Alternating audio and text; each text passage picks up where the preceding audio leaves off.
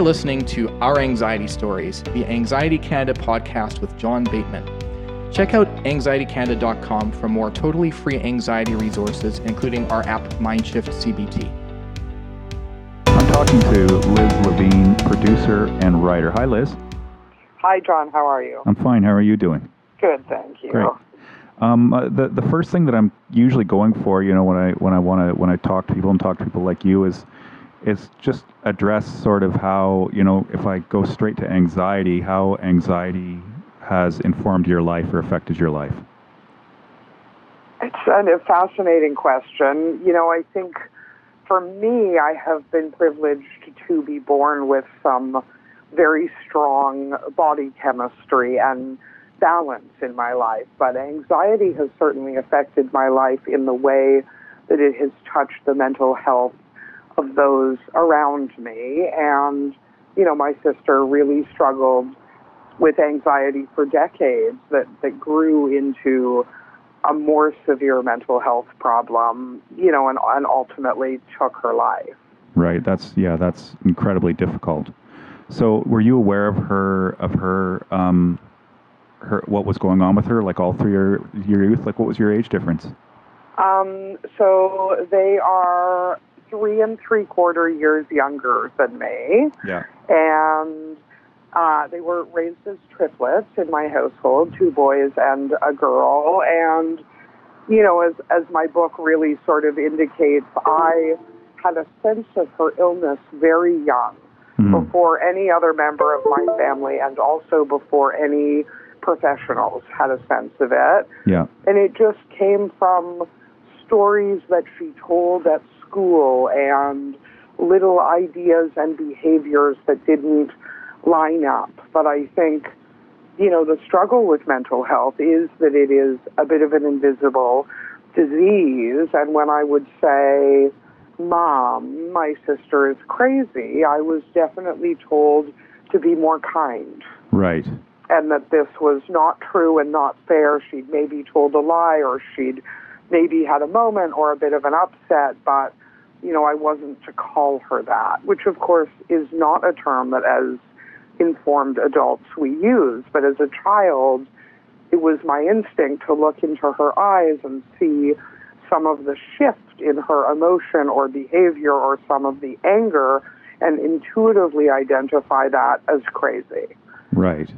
When- Today, I would identify it as somebody who is struggling. struggling yeah with, with yeah i mean with anxiety a lot of the times that's how it gets manifested as does other mental health problems depression et cetera et cetera Yeah.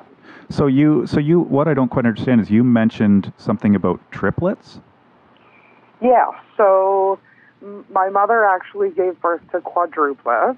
Yeah. One we lost at infancy in the hospital, yeah but triplet siblings, for me, came home when I was four years old. wow that it must was have been an something amazing experience, like adopting a tiny army. yeah no kidding and Yeah. and so of those triplets one of the one of your sisters was the one who one who kind of had the mental health issues Yeah, so I've lost the the quadruplets were two boys and two girls, and we lost one girl at infancy, and the other girl, you know, just three years ago. yeah and that was that was the one you just mentioned who took her own life Correct. Yeah. Um, and, and how? So so do you do you feel like you do you feel like that you're you're different? I mean, you're siblings, but you're different in the sense that you were just born with something, or do you feel like you you had built-in coping mechanisms, or what do you feel like is the difference there? You know, it's such a hard thing to begin to understand, and I think that it's really about layers of things. So I think I was born as a one and not as a multiple. And so I got a lot of attention from my parents. And even once the triplets came home, they were very focused on having an adult dinner with me or just time with me as the elder child. Right. So, you know, I think that I got that in a way that no matter what kind of superheroes your parents are, it is impossible to love three at the same age in terms of time and energy, Yeah. not emotion of love, but the actual output of it. Yeah. It's much easier to handle just one. So I think that was a huge advantage. I think there are biological and chemical things that play here that I don't have the education to speak to, but multiples in a womb often share a placenta. They have different sorts of proteins. I mean, I've heard all kinds of ideas hmm behind how this happens. And then, you know, I also think that there is the, the lived experience. So hmm I have always been a tomboy. The boys and I were often enrolled in the same sports. We liked the same recreational activities and had maybe a tighter bond than we had with my sister, who was more of a girly girl and a little Right. bit different from us. And then, you know, I think she also went on to struggle in school and here and there. And I have been blessed with friendships that have lasted a lifetime. And it's really hard to say if that is because of who I am or because of who I had the fortune to interact with. hmm hmm Um, you know, on top of that, my mother is a mental health care professional, and I think bestowed in all of us, to the best of her ability, a real sense that mental health is as important as physical health, that you do go to see a doctor when something is wrong, that mental health is a series of checks and balances. Yeah. And when we were too young to check in with ourselves, my mother was really always a master at checking in with us. Yeah, well, I mean, I guess that's a real benefit. I don't, I don't remember, I don't really know anything about you know your, your age or anything or what area you're from, but um, you know, having I was born in 76. 76. Okay, so there you go. Like that, even back then, um, you know, your your mother coming to the the defense and and and rejecting the use of the word crazy um, would have been that. That's kind of cutting edge at back back in those days. No question. She's very progressive in all of that. And yet, you know, I would also say, John, that that kind of knowledge is a double edged sword because it goes with the theory that the cobbler's son never has new shoes. My Yeah. mother was the most ahead, the most intuitive, the most progressive, and also the last to really recognize the severity of Tamara's illness. So, yeah, that's a that's an interesting point. Why why do you think that is? Uh, You know, what within you know, is there something within the, the parent that, that that's like that that she doesn't want to believe that that's possible? What do you think causes that? I'm sure that that is true, that I don't want to believe this is possible. I think it is the cobbler's son theory. hmm Um, in a lot of ways, I think, you know, my mother deals with some very severe cases, and my sister was borderline for so many years, and on top, top of being borderline, she was brilliant. Yeah. She spoke five languages. She traveled the world. She was an Oxford scholar. She worked for the IMF and the World Bank. She was accomplished. She was always moving, Yeah. never in the same place for very long. Right. And and I think put a lot of effort in to hide this. Maybe most particularly from my mother. Yeah. So, oh, so so sort of protect your mom from from you know knowing she was in that field that she she herself wouldn't want your mom to feel like that she had failed Correct. within her own field.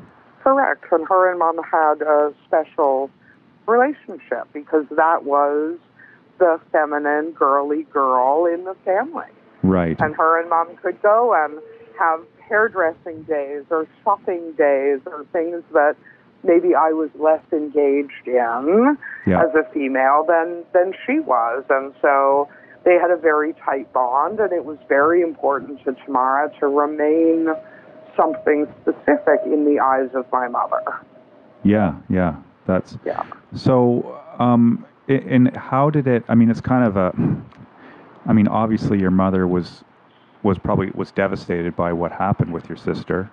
Yeah. Um, so, h- how did that inform her or inform you you guys in terms of the way you look at mental health, or were you already on you already on track and knew, but you just there was just you kind of reached the the end of your resources with that? How did that? What happened I mean, in 2014, Tamara, while traveling, had a psychotic break, um, which often happens to people with severe mental health challenges yeah. in their 30s. That's a very sort of common moment. yeah.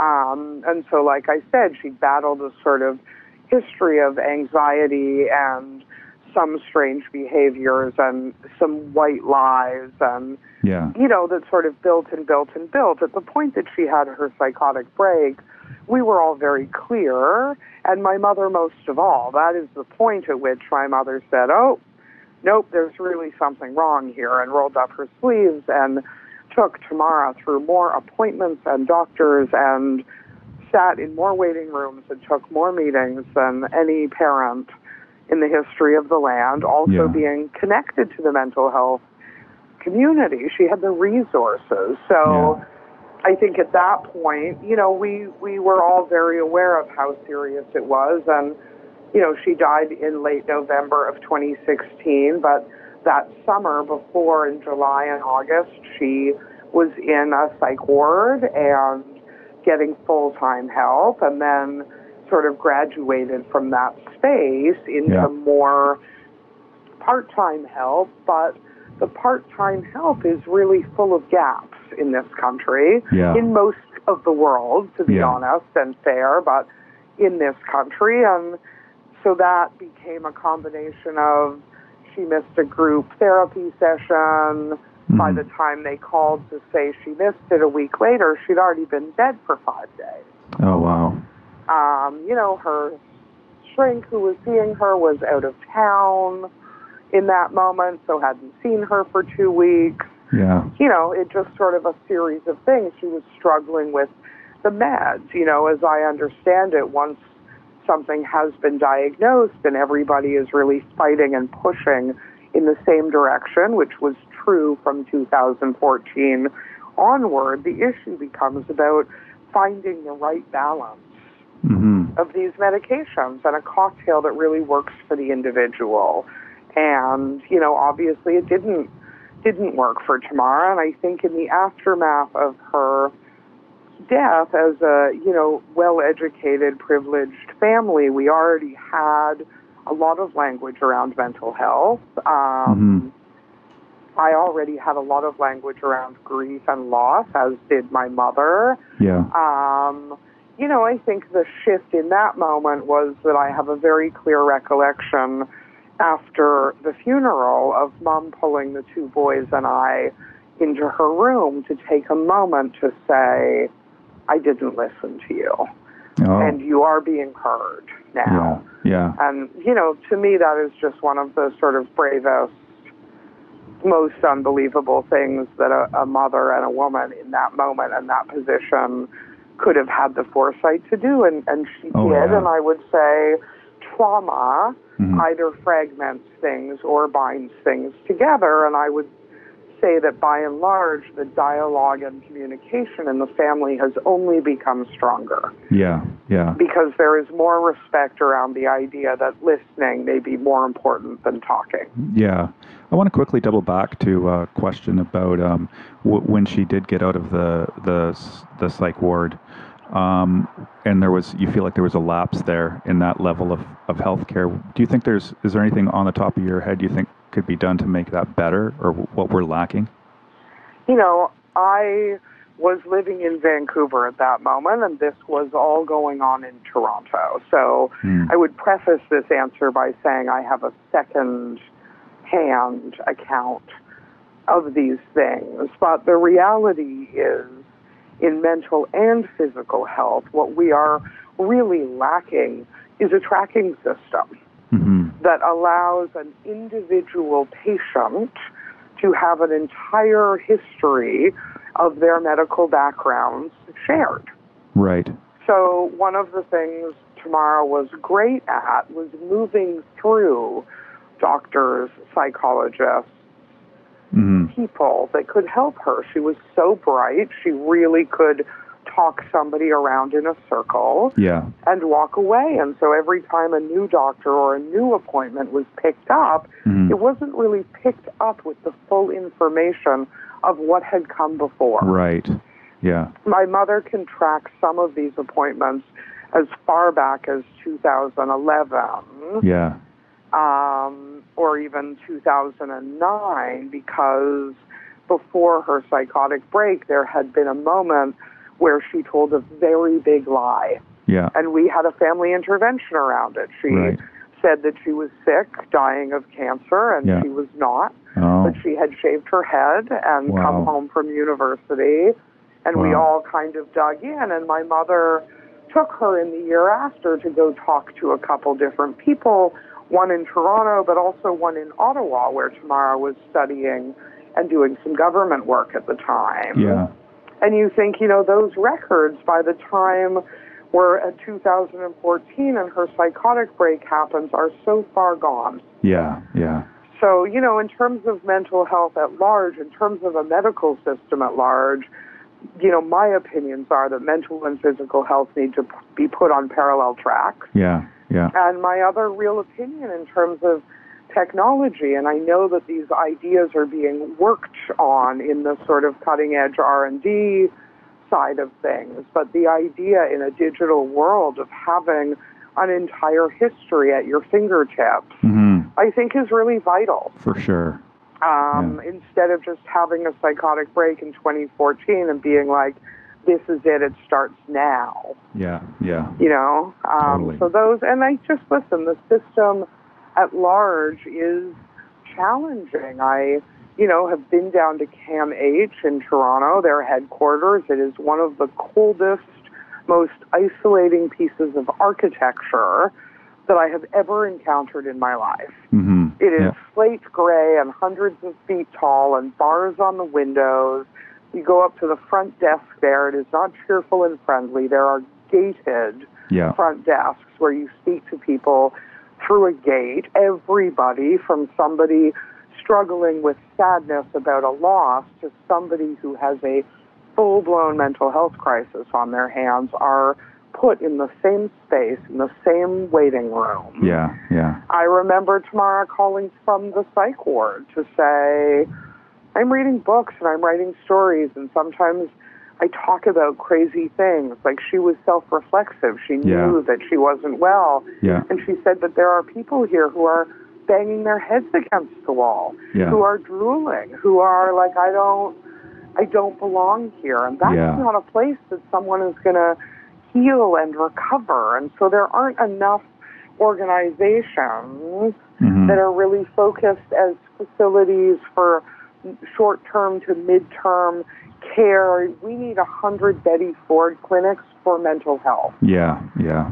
where people can go and recover and talk through whatever the, the pain has been hmm and do some talk therapy in combination with some cognitive behavioral, in combination with trying to find the right drug cocktail. Yeah. Yeah. And we need to be dealing with all of these layers at once in a holistic kind of way. And I think system wise, that is the biggest system failure at this stage. Yeah. Yeah.